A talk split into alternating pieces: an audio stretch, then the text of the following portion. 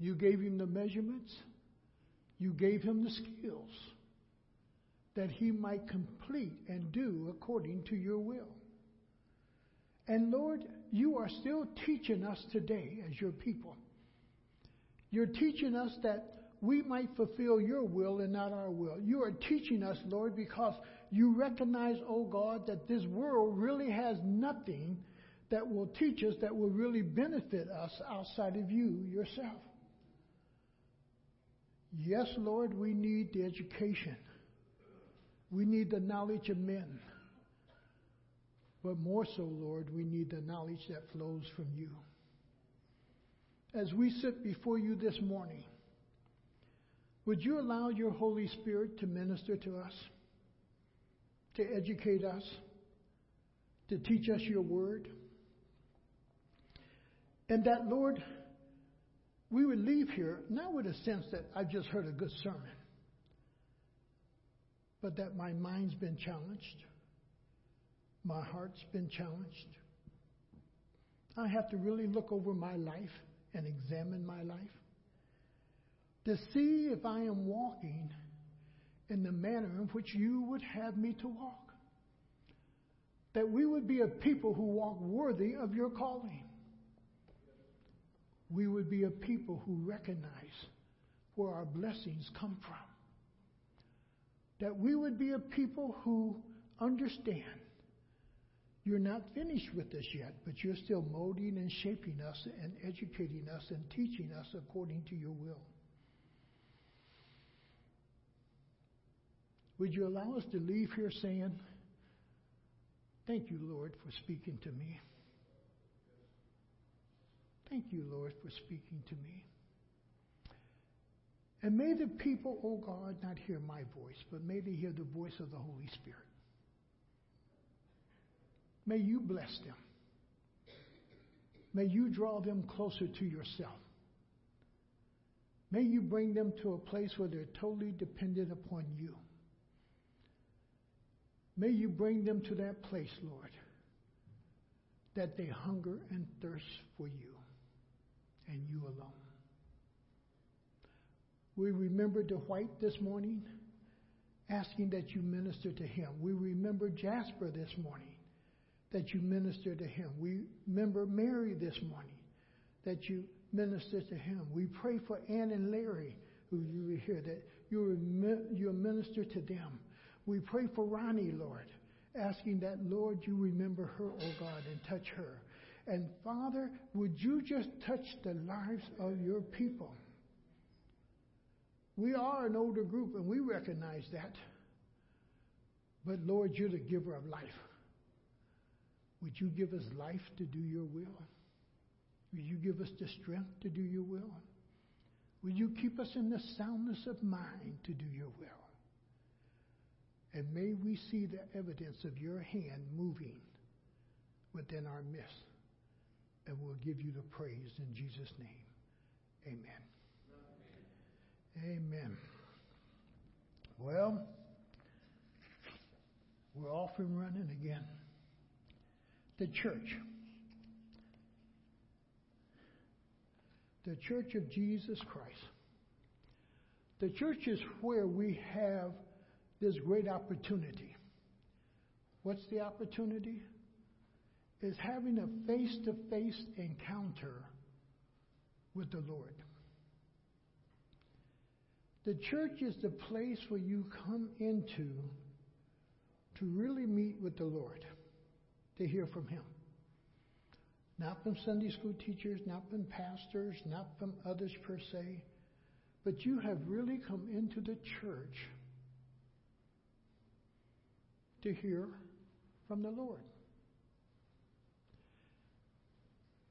It gives you an opportunity to go word to word with the Lord. To go word for word with the Lord.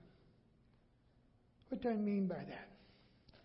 Sometime when we hit a passage, and I remember when I used to sit out there quite often and listen to my pastor, Pastor Valentine, I would get stuck on a passage, and me and the Lord would wrestle with that passage Lord, what are you saying with this passage? What are you saying with this scripture? Lord, thank you for convicting me over this area of my life that I need to change. Thank you for doing this. And, and it would pause me, even though Pastor Valentine kept going. I wasn't going with him because now somebody else is talking to me, and, and, and him and I are in this conversation, word for word. And that in the church is where the minds are engaged. My mind engages with the mind of God in a sense, but it also engages in the minds of others, especially in Sunday school. When you have that opportunity to open up and share with each other and, and view, never be scared to share in Sunday school. There's not a right or wrong answer all the time, but it's the sharing that is so important that that that we're learning from each other and, and, and understand this in Sunday school or in Hackney. The Holy Spirit's not only using Melvin, He's using a brother Beecher, He's using a brother Fisher, He's using this person or that person. He's using, and He speaks through us. And don't worry, we know you only pick up the golden nuggets that you want to pick up. But yet, if it's speaking into your life, then the Holy Spirit captures your attention. And He does something in you as we speak to each other. The church is the place where you hear the thoughts of others. And that's good. Now, understand this, and I know some people will disagree with this. We don't always have to agree on every point. Understand that. You don't have to agree with Pastor Brown. But when the Holy Spirit speaks to you, now you really got an issue. Will you say yes or no?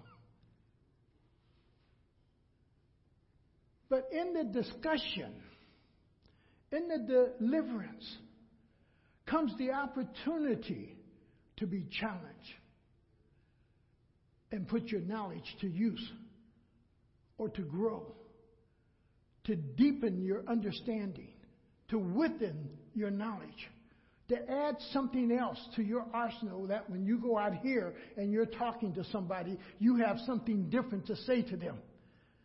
And you can understand because you went home yourself and dug it out. You have some facts now. Don't go on hearsay. Don't go on what Tony Evans says. Now, it's nice to be able to say that and hear and listen to him. Don't go on just what uh, Dr. David Jeremiah said. Go on because you've heard it and went and researched it to see if it be so.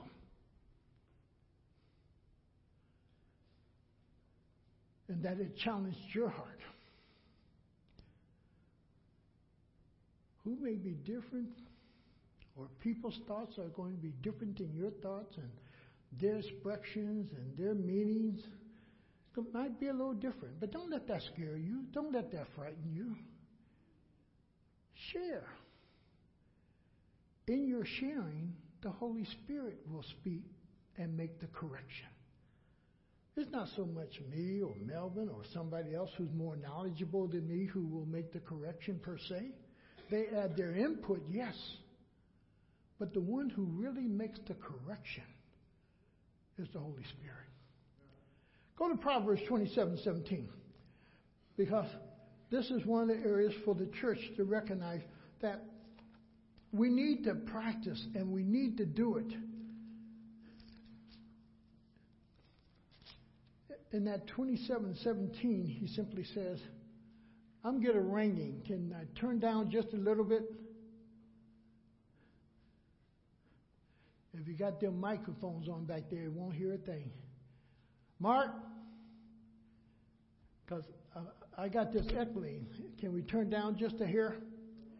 It says in that verse 17, as iron sharpens iron, so one man sharpens what? Another. As iron sharpens iron, one man sharpens another. Now, we need each other to sharpen each other, to sharpen each other's wit. And hopefully, we do that in here before we do it out there. For we get a good, solid foundation of understanding what we're talking about in here before we export it out there. It's amazing how many people talk out there but have no foundations for what they're saying or facts of what they're saying. But it's their opinion. Now, everybody has an opinion. And the thing is to respect the person's opinion, but their opinion may not be factual. Their opinion may not be truthful. It's just their opinion. But when we talk about spiritual things, we need to have a good solid foundation up under us and factual and able to back it up. And he says, Boy, we sharpen each other. We're not so much sharpened by the world, we're sharpened by each other. We're educated by one another. We're learning by one another. And then he says, to hear of one being saved outside the church, that is a miracle. Now, I want you to follow with me on thought here. When a person is saved outside the church, they don't have all this knowledge of the church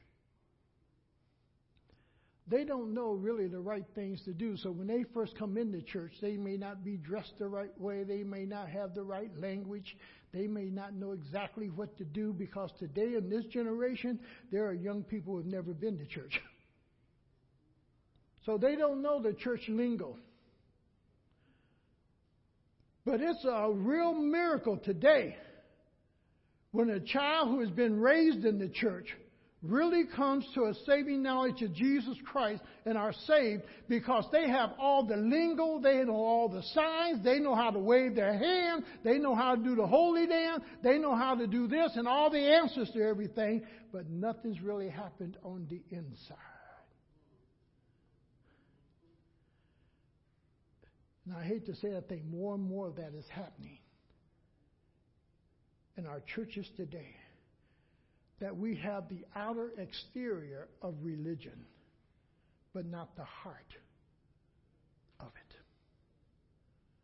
We have the outer words to say. And we know enough about John 3:16 and we know that we have to accept the Lord Jesus Christ. We know that we prayed and, and no matter how I live, but I but I said that prayer, but no matter how I live though, but I said that prayer, yes, I can be having an adulterous affair, but I said that prayer, I can be a I, I, I said that prayer, I can be a drug I I said that prayer.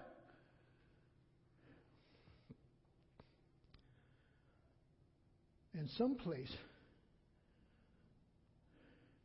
the learning and the teaching of the Holy Spirit has to take place to grow a person, to mature a person. They know all the right stuff.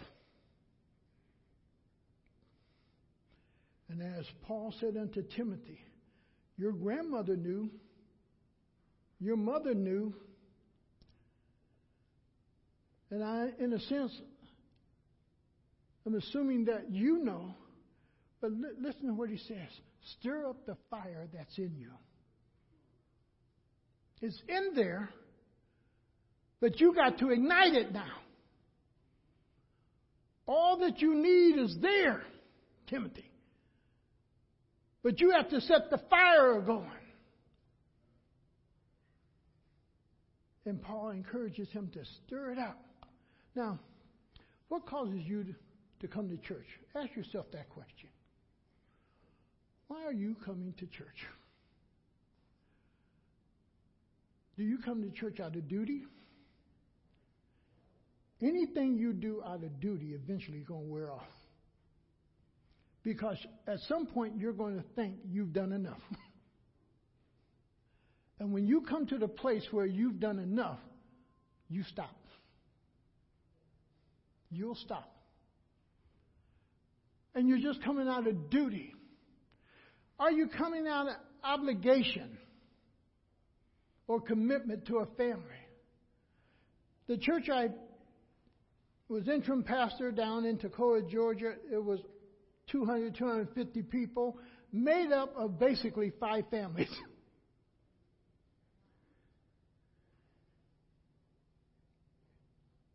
And when one family warred against another family, it was a mess in the church.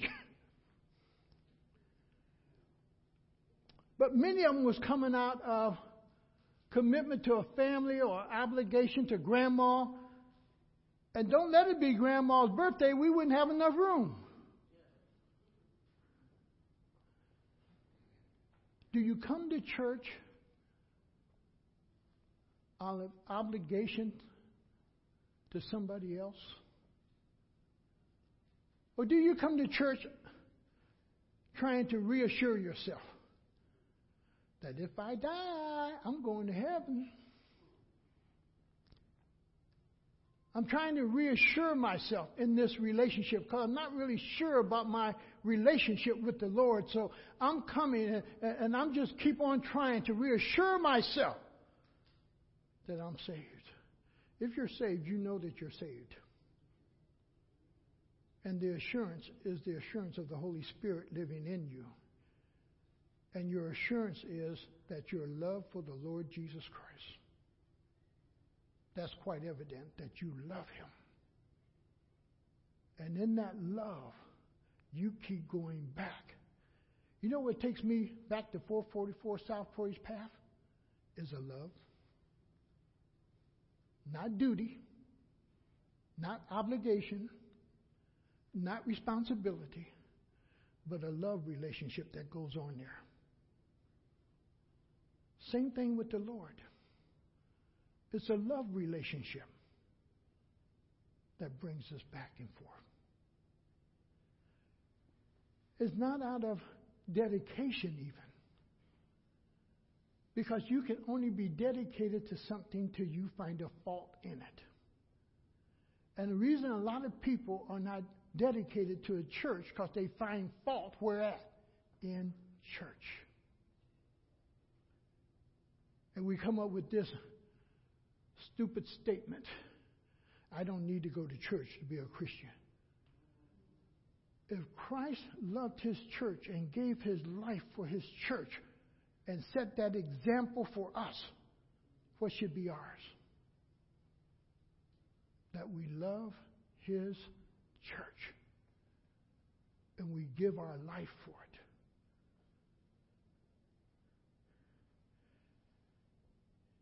You have to answer, why do you come?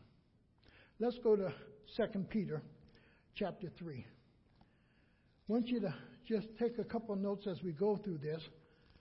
And uh, we're going to wind up over in Acts chapter 8. Uh, we're going to look at a man who went to church and what, and what a difference it made.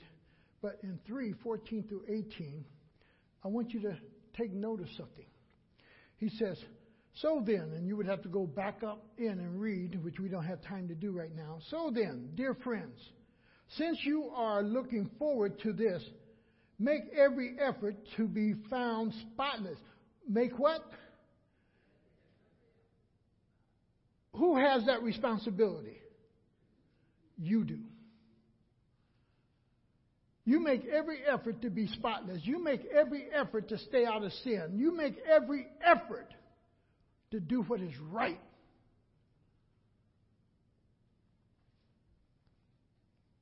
You make every effort to stay spotless blameless, and at peace with who? With Him. You're the one who is seeking to be at peace with Jesus because when you're not at peace with Jesus, I'm going to share something. You're not at peace with anybody.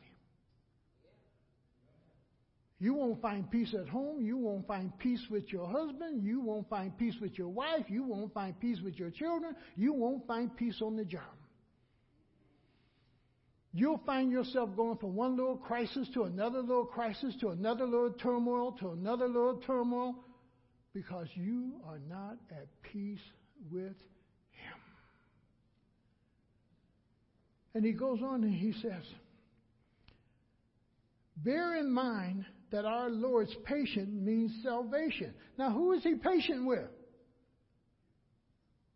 Me? You? And his patience leads to deliverance from whatever is troubling us.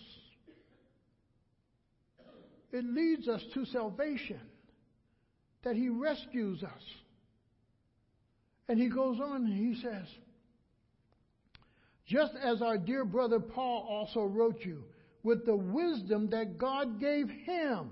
Now, you cannot say that Paul was not a wise man according to the flesh. Paul was a very intelligent man. But here the scripture says there was something more added to him wisdom that comes from God. Can you use a little wisdom that comes from God?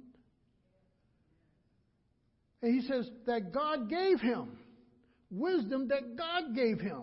Not that Paul already possessed, that Paul already had, but an extra measure of wisdom that was not man's wisdom because man's wisdom is only foolishness before God.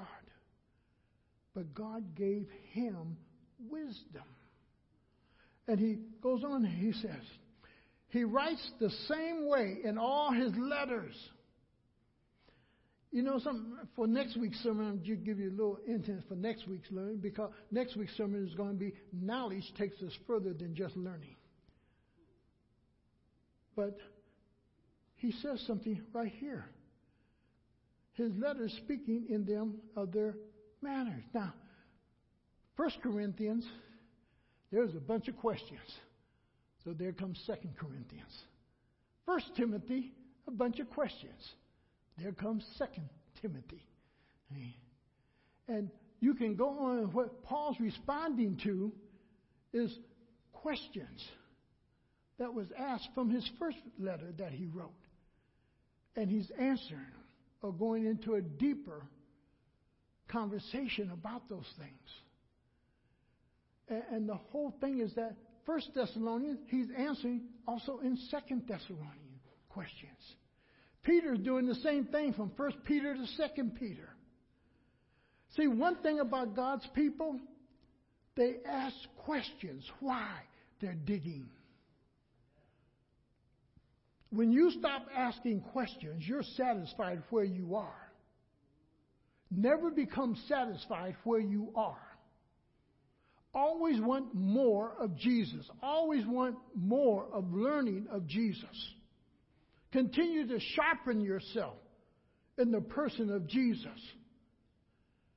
And you want more. And then he goes a little further. His letters contain some things that are hard to understand.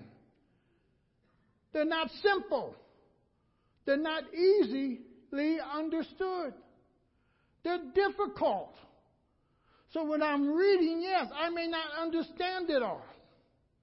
And we're going to look at a passage in that, then we're going to explain some other things with it that's not in that passage. But if you take historical history at the time, put it with it, and so forth, it covers a lot of arguments that you would have with some people out here,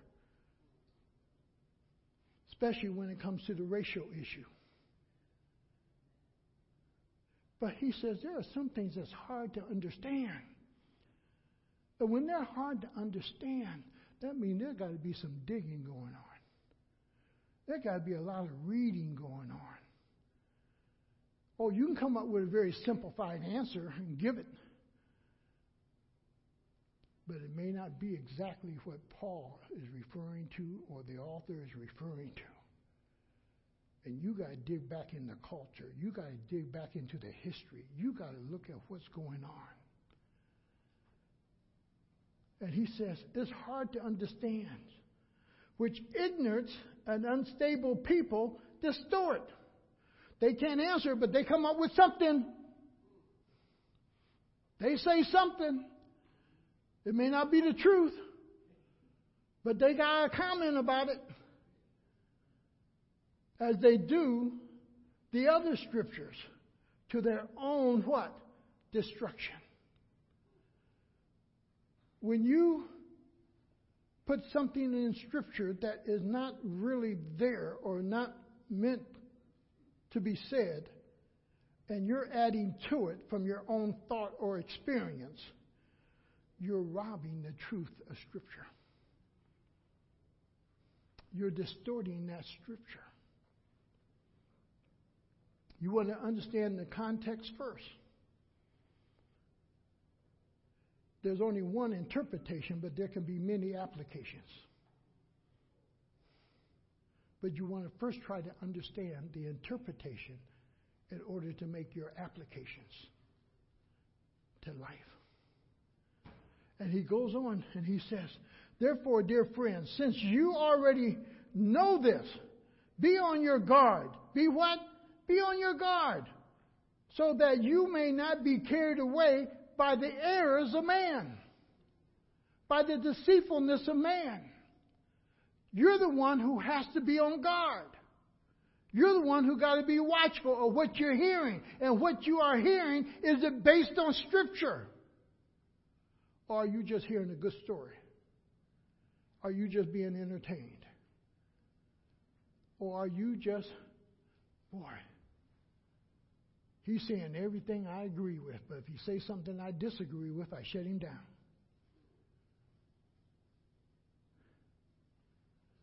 And he says, that you may not be carried away by the errors of lawless men, but fall from your secure what? Position. When you hear too much wrong teaching, you're going to fall eventually. When you accept too much wrong teaching, you're going to fall. And he says, listen to 18 now, because this is the whole point that Peter's making. But grow in the grace. Grow how? In the grace of God. You never stop growing. You don't stop growing until you've taken this last breath.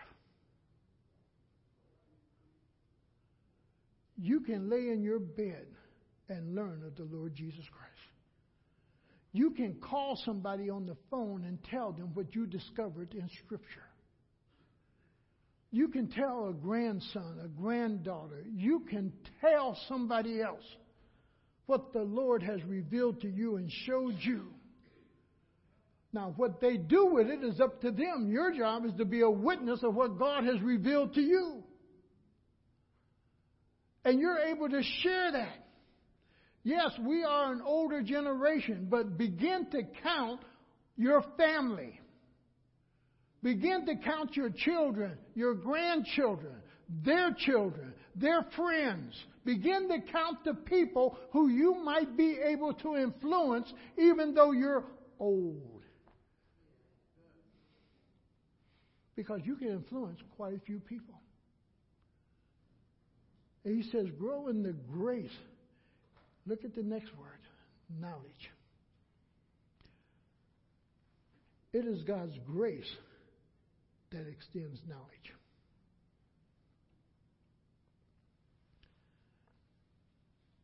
Before in St. John, it says, grace then truth.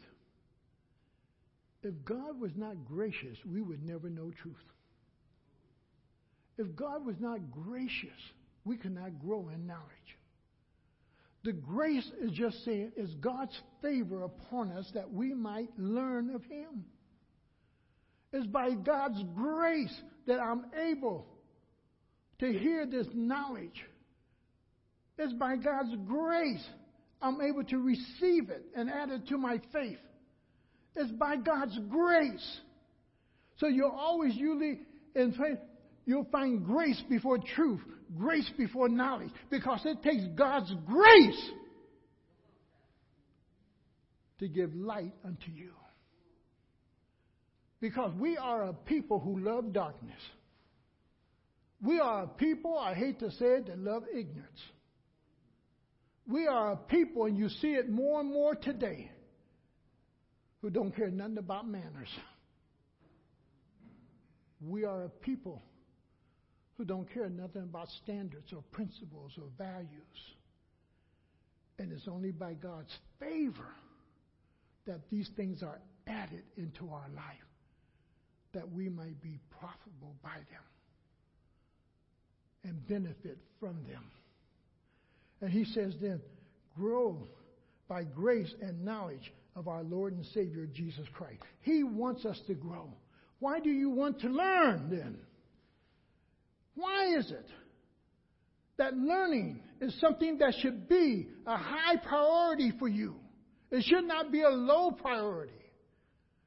If you haven't discovered one thing about me, if you come into my house, in the living room, you will find a book at my one chair. Sometime I'm up early in the morning, four or three, and I don't want to bother Elaine. I'll go out in the living room, and there I'm reading. I got my notepad there.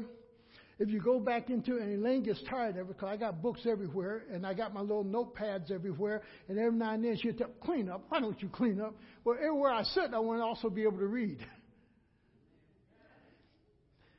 And I got different books. Sometimes I'll be reading two or three different books at one time. But I'm taking my notepads and so forth.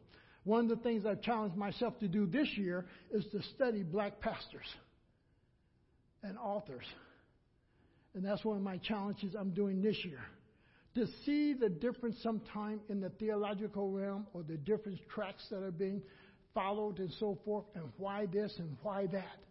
So, my goal this year is to read as many African American authors as I can over the issue of religion and so forth and the difference in our theology. And I call it sometimes European theology against African American theology. And, I, and I'm trying to understand that difference in there sometimes. But the thing is, is to read, to educate, to learn. And see, because we don't read today, I have to agree with my aunt. She used to hide her money. How many had old, an old aunt or grandma to hide their money in books? And I asked my aunt one day, and Lizzie, why you put all them $20 bills in between pages in books? She said, if somebody break in, black people don't read books, so they ain't going to touch them.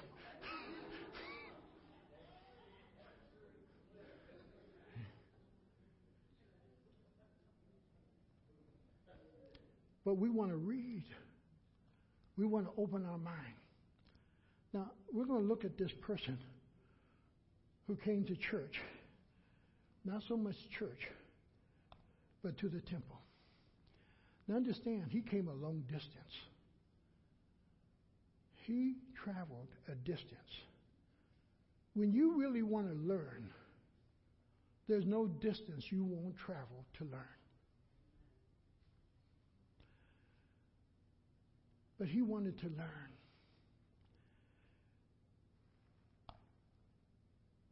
He's a very intelligent man, so he's not a dumb man. He's very intelligent. But because one is intelligent does not mean they understand the ways of God or the things of God. And today we, we, we've mixed that up. If I'm intelligent, I'm intelligent to know there's a creator. The problem is you don't know that creator. You just are intelligent to know there is a creator. But understand this the creator wants you to know him, just not to know there is a creator. And therefore, religion in many ways has become something to a lot of very intelligent people same as it has become in the same manner for people who are ignorant, who have not been taught or learned, it has no value. It has no meaning. It doesn't really intersect my life. And the problem is, it does, but you don't know it. Because you don't believe in the spiritual world around you. And somehow you got this notion that you've said to yourself, if I'm good enough, God will accept me. And there's a lot of good people who will be in hell. All because they did not accept the Lord Jesus Christ. Remember the gentleman that was just killed by that drone? That general over there? Elaine and I, we were watching the news, and we see all these people. And the thing that came to my mind is this God, are all these people going to hell? If Scripture is true, the answer would be yes, because of their not acknowledging Jesus Christ. And in our minds, that's hard for us to wrestle with. That God will allow these millions of most likely just good people go to hell. But I want to remind you something. The gospel was there before it was here. They got churches over there are much older than what they are here. And you remember, sometime last year they were blowing up a lot of them and destroying them because they did not want the people to know that Christianity was there before Islam. He's a very intelligent man. His goal was to discover truth, though. And that's what put him on his journey. He wanted to know truth. No matter who the truth came through. He wanted to know truth. So he may have traveled to a different culture, to a different environment, but he wanted to know truth. When you come to learn, you don't really hear the pastor or the Sunday school teacher or the voice of others. Your learning moment is when you hear the voice of the Holy Spirit. That's your learning moment. When the Holy Spirit speaks to you, He speaks the words of Jesus into your mind, into your heart. He speaks the words of life into you. For the Spirit is life. He's not a dead letter. He gives life.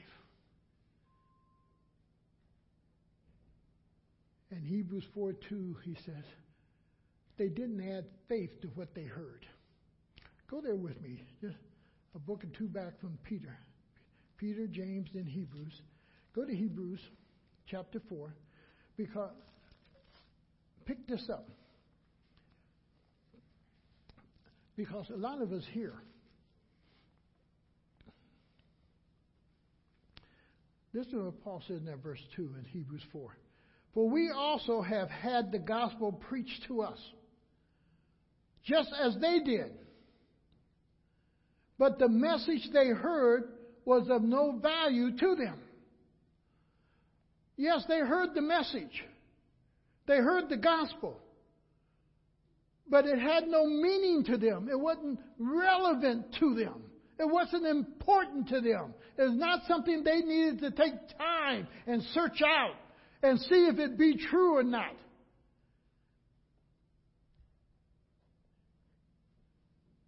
And he says, the message they heard was of no avail to them because those who heard did not combine it with faith. Because this book is a book of faith. I have never seen God person to person.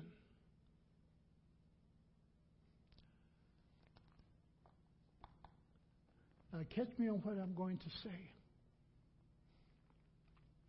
I cannot guarantee you that because what you believe in this book, that you will be saved or that there is a God. Now follow me. 99.9999999, I'll say yes. but even in me, there's that. Because sometimes, boy, when my granddaughter asked me, what happened if it's not true? See, I haven't gone to the third heaven and come back. I can only tell you the experiences I believe I've had with God. But have I seen Him face to face? And the reason I leave that little bit there, because that allows you to challenge. I'm not so dogmatic or so sure or confident in a sense.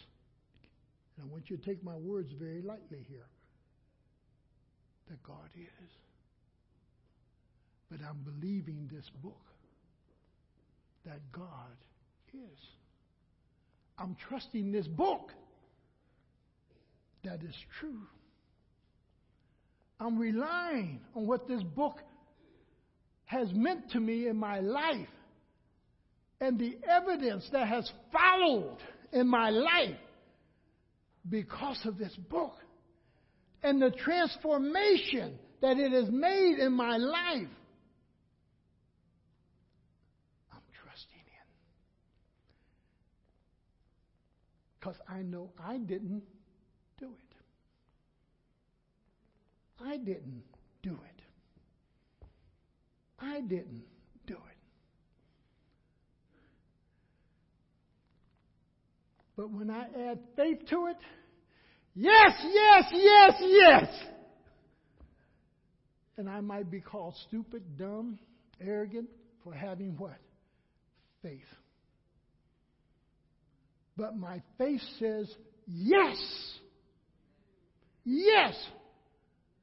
With full confidence. Because of faith. I say yes. And Romans, boy, he tells me God gives all of us a what? A measure of faith. Now I got to grow that faith. But He's given me a measure of faith to believe and to trust Him. He's given me that measure. Now the thing is, am I expanding that faith? Am I expanding that relationship? Am I building on that? That's why Peter says, add to your faith. Add to your faith. And then Romans, which a lot of us have forgotten. Faith cometh by what? By hearing the word. How many of you have kept yourself away from hearing the word? And when you keep yourself away deliberately from hearing the word, you're stunning your own growth. You're hurting your own spiritual growth. Because you're not being challenged when you keep yourself out from under the Word of God, you hurt yourself. Because you're only going to grow your faith by being in the book, learning of the book, getting understanding of the book, and growing your faith in Him. And then he says in Mark 9:24, and this is sometimes where we need to pray. Let's turn to it. Mark 9:24. This is one of the verses that I pray and I started praying it when I was a young man. And it's important, I believe, to be able to pray it because it's something that says, I need help in this area. And it brings me to a point to understand this is not something I can conjure up.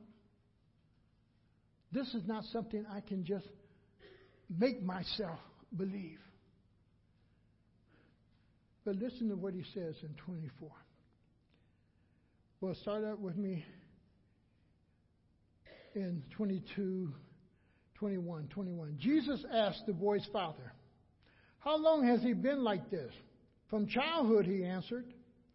It has often thrown him into the fire or water to kill him. But if you can do anything, take pity on us and help us. Catch that. Take pity on us and help us. If you can, and look at listen to that question. If you can. If you can heal Mary, will you do it, Lord? If you can heal Jasper, will you do it, Lord? Now, as I read this book, I drop the can and I just start saying, Lord, would you lift Mary off of her bed of affliction? Would you touch that part of her body? Would you heal that heart, O oh God? Would you give her strength for another day? Lord, would you touch Jasper? Would you wash him with your blood? Would you cleanse every defilement in his body? Catch the difference in the prayer? That comes because of the book.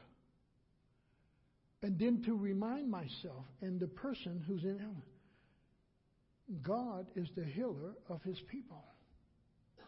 God heals us. I can't demand it, I can't make him to do it, but I trust him to do it. And that comes from the book. So the individual says, if you can, said Jesus, everything is possible for him who believes. Now listen to the man in 24. Immediately the boy's father explained, I do believe. Help me overcome my what?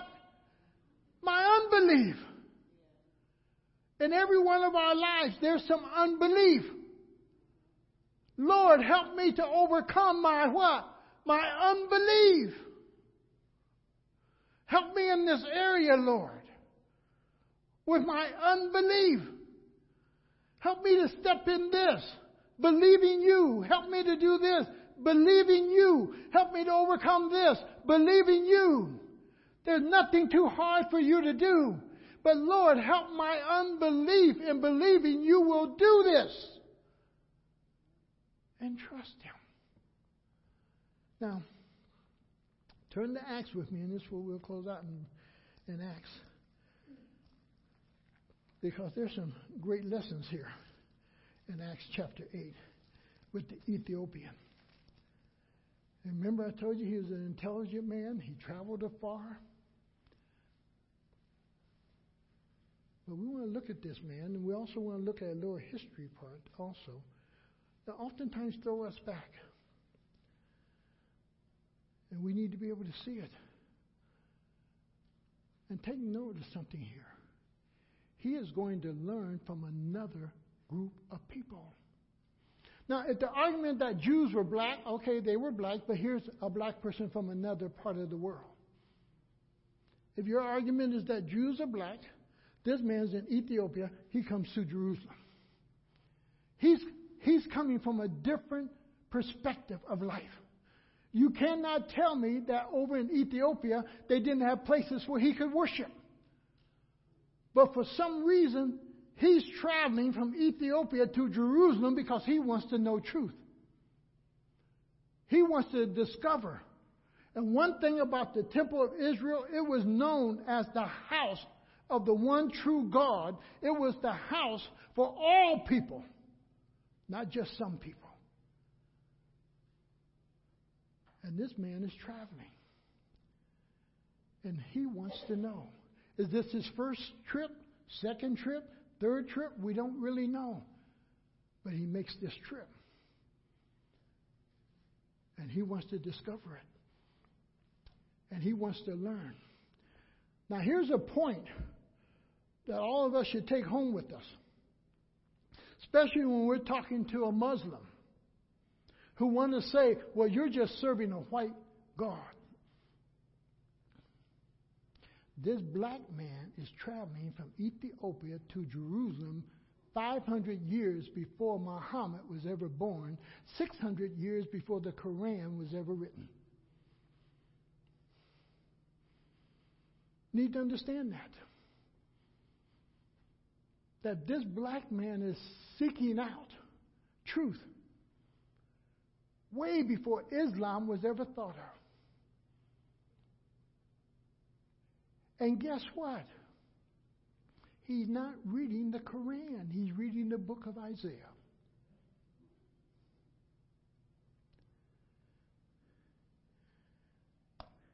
And he's reading it from the Greek Septuagint. And you study when the Greek Septuagint was written, coming out of Babylon, that this man from Ethiopia was reading Greek. He was an educated man. He was a knowledgeable man. And he's reading the Septuagint. And he's going to Jerusalem to worship. Now, catch this second point. 15 centuries before slavery in America ever starts. So it's not about a white God, it's about knowing God. It's about knowing Jesus. It's about knowing truth. In verse 31, it says the Ethiopian knew what he didn't know. You need to really understand that point. That this man knew what he didn't know. Because up in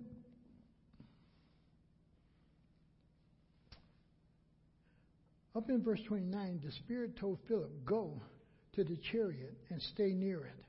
Then Philip ran up to the chariot and heard the man reading Isaiah, the prophet. Now look what question Philip answers. Do you understand? That's a good Sunday school teacher's question, a good pastor's question. Do you understand? Someone who's discipling somebody else, do you understand? Because they no longer continue to just keep on teaching and the person's not what? Understanding. The person can't put block A on top of, you know, B on top of A and C. There got to be some understanding in order to build.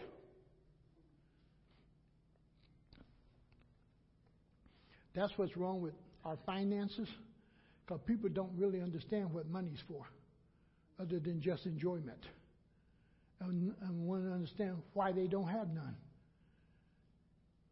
You can enjoy it, and I'll tell you like a older man once told me, you can enjoy it while you're young and suffer while you're old, or suffer while you're young, enjoy it when you're older. you're not going to enjoy it all the way through. and he says, Do you understand what you are reading? Now look at 31. The stupidity of people is this is not to ask questions when you don't know. But the real stupidity is this is not to know that you don't know. Is not to know that you don't know. If most people knew how to set a budget and keep it, they would do so. Problem is, they don't know. They think they know, but they don't know. Setting a budget means you're going to be willing to sacrifice and to suffer. You're going to learn how to say no to yourself. You're going to learn how to save for a little bit. You don't know how to. You think you know how, but you don't know how because every little dime nickel you put in savings, guess what you go get? and he says, How can I, he said, unless someone explains it to me? Unless somebody sits down here and explain it and open it up for me, I don't know. Now understand, he's an intelligent man. He's an official. He's no dummy. Now, it takes an intellect to be able to say and have the knowledge to understand, I don't know. I don't know how to be saved. I'm reading what I'm reading. But I don't know how to really receive this and then act upon it. You can have knowledge of something but never perform it. I was telling Faith last night because she came over and took her mom's blood pressure and so forth. And and see, only God knew this plan. She went all the way through nursing until she was doing her clinicals and found out in the surgical room she couldn't be a nurse because all the blood. But God gave her that knowledge to take care of two old people who lived next door. And she was sharing with me that I remember all that I was taught and I understand it. But really, every day now, she's a school teacher, not a nurse. You can have knowledge and not practicing it. Biblical knowledge is something you want to have, but you also want to put it to use. Because it's valuable in every situation in life if you understand God's plan for your life and what He's doing in you and growing you as a Christian. He'll give you insight and discernment. And as it was said about Paul earlier, He'll give you wisdom. He'll give you knowledge. For he setteth up, he takes it down, he performs.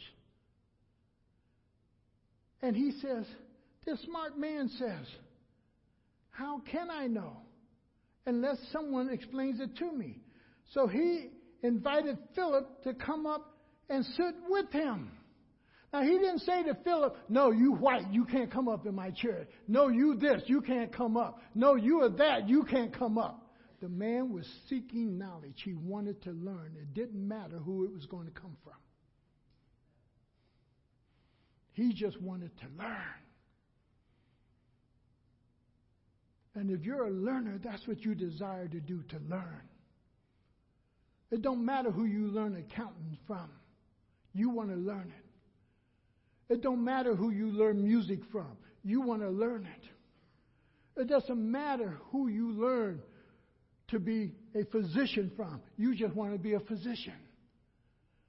It doesn't matter if you want to be a lawyer. You just want to be a lawyer. It don't matter who you learn it from. He invited him up. Why? This intelligent man recognized he didn't understand. And he wanted clarity and understanding. Because in his life, catch this, in his life right then, he was stuck. And guess where a lot of people are today? Stuck.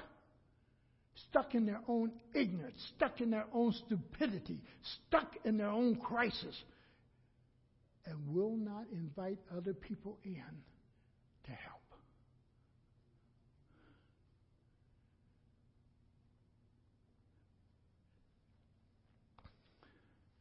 The question who is the prophet now? He says in verse 34. He says, The eunuch asked Philip. Remember, Philip asked the question. Now the eunuch's ask, asking the question. Who is this prophet talking about? Tell me, please. He's reading it, but he don't understand who is this prophet talking about. Jesus hasn't come yet when he's reading Isaiah. Philip knows about Jesus, who has now come. And the prophecy is fulfilled. And he shares with them. Then the eunuch asked Philip, Tell me, please, who is the prophet talking about? Himself or someone else? And then Philip began with that very passage of Scripture. Look where he started at. He started where the man was at. He didn't go off somewhere else. He started right there in the Scripture where the man was at to begin to explain to him, but he did not get stuck right there. And the reason you can understand he didn't get stuck right there. Now, explain this to me. This had to be a long conversation. What tells me that? We went from what Isaiah is talking about to the man asking this question Can I be baptized? Baptism isn't mentioned in Isaiah. so Philip has explained to him from Isaiah through John the Baptist to what baptism means. And when he comes to the water, he's asking Philip, What keeps me from being baptized? that tells me it was not a short conversation.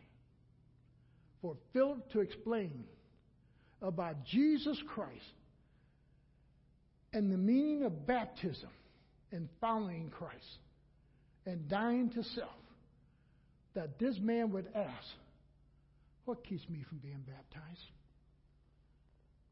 Now, it doesn't give us the whole conversation in there.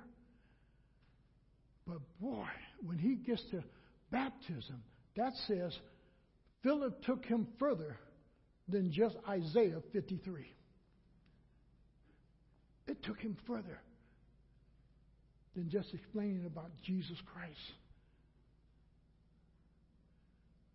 But he understood at that point that he needed Jesus as his Savior. And to really follow Jesus, he needed to die to himself. And he says, I'm ready to die to myself and be baptized and follow him. And follow him. Now, tell us, there was a lot of teaching going on to get from where he was in Isaiah to where the eunuch is asking to be baptized. Now, understand this. The reason he's asking is because now he understands. Remember what he said earlier? Unless somebody teach me, unless somebody tell me about this, I don't understand it. And Philip brought him from his misunderstanding to his what? Understanding. That's what church does. That's what teaching in church does. It brings us from our misunderstanding to understanding. It brings us from our wrong views and our wrong thinking to having that mind of Christ that we're thinking biblically. We're seeing it biblically. We're understanding it biblically. And we are applying it to our life by faith biblically. In verse 38, something else takes place here. Boy, he ordered the chariot to be stopped. What does that say to you? That somebody else was what? Driving the chariot. I can imagine this official not going to Jerusalem just by himself. Because he's a very important individual. He had his little escort with him. And he orders the chariot to be stopped. Now, everything in a sense, what he's hearing, who else is hearing it? Yeah. Now, did he get his knowledge from one of those wise men who may have came, who followed the star and went back? and said something about this great king that was born into the Jews. We don't know where he got this desire to come to Jerusalem, but he wanted to learn and he made the effort to come. What is your effort? What are you doing to learn? How far are you traveling? I don't know if he had wife and kids at home, but he left them at home to go what? Learn.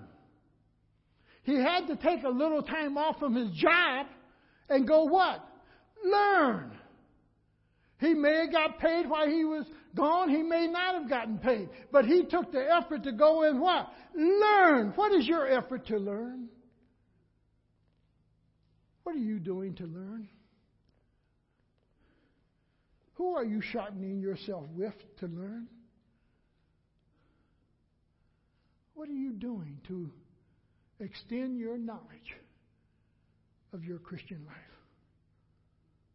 What are you doing? Others were hearing and watching.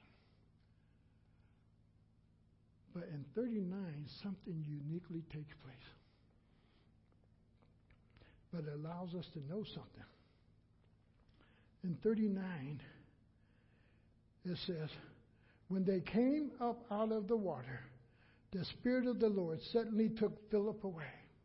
Hey, Lord, no, he, he Philip got to hang around this guy to disciple this guy. Philip got to stay around this guy to teach this guy. Philip got to hang around. Who was there from beginning to end? The Holy Spirit. And this man got to travel on to his life. Then it tells us where Philip went back to and got busy in his life. But the Spirit of God went with this man and would teach this man because he recognized this man wanted to what? Learn. When the Holy Spirit recognizes that you want to learn, he'll be right there with you. He'll open your mind. He'll show you some things in Scripture you would have never thought about. He explains it to you as you continue to study the Word. And it's amazing what begins to happen. He puts history with the Word. See, I have a chronological Bible up in my office. If you went into that Bible just trying to find Isaiah in the chronological way it is in James or our normal books, you wouldn't find Isaiah. You wouldn't find other books in their chronological order. Because that Bible is chronological. It takes Isaiah and it divides it up into the historical parts of where Isaiah is speaking at in certain time periods. It does the same thing with other prophetic books and so forth. It takes it. Only the first five books are basically chronological then all the rest of them are like history books, so they are speaking at different historical time periods. So it places part of that book in its natural time period that might be in another book. And it's the chronological order, not the chronological order that we find in James and in a lot of our Bibles. And that's okay because they meant for us to be able to read this one book through but we need to see the time period in which that prophet is also speaking.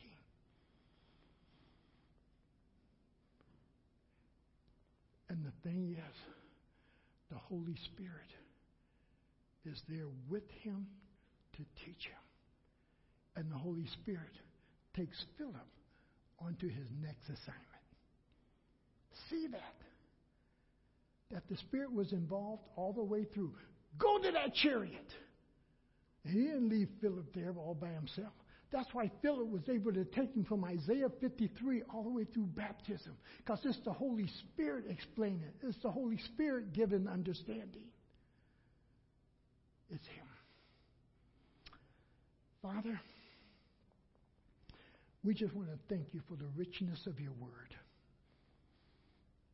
And we pray, Father, that you would open your word to us. But more than that, Lord, as Jesus said to his disciples, that he would open their mind. Would you open our minds that we might receive? Would we be like Mary and, and we sit at your feet? Would we desire to know more about you and not be satisfied? Let not our Christianity become something of dullness and a drag to us. But may it be something that excites us. May it be something that burns in us. And would you open our eyes that we might see your hand move in our lives and in the lives of our children? May we see you do things that we would never expect you to do. Would you do it? Because you are a living God. And you are a God who desires your people to know you, to walk with you, and to live out the plan that you have for each one of our lives. Lord, would you do that? And would you challenge us to forsake the things of this world that we might know more about you? And may we prosper because we seek after you. May it be a blessing to our lives because we want to know more of you. May your statutes and your principles and your laws, O God, may they be a light unto our path. May they establish us in business. May they establish us in our profession. May they, O God, be a blessing to us. How we handle ourselves in everyday life. Lord, would you work? Make your word a foundation to us that we can stand on and not be ashamed. But to know, Lord, your word is a covenant over us. Your word is a blessing to us. Your word protects us. It's a shield for us. Your word advances us in this life. If God be for me, who can be against me? May we be reminded, O oh God, that we are disciples of Jesus Christ, always learning. And we'll give you the praise in Jesus' name. Amen.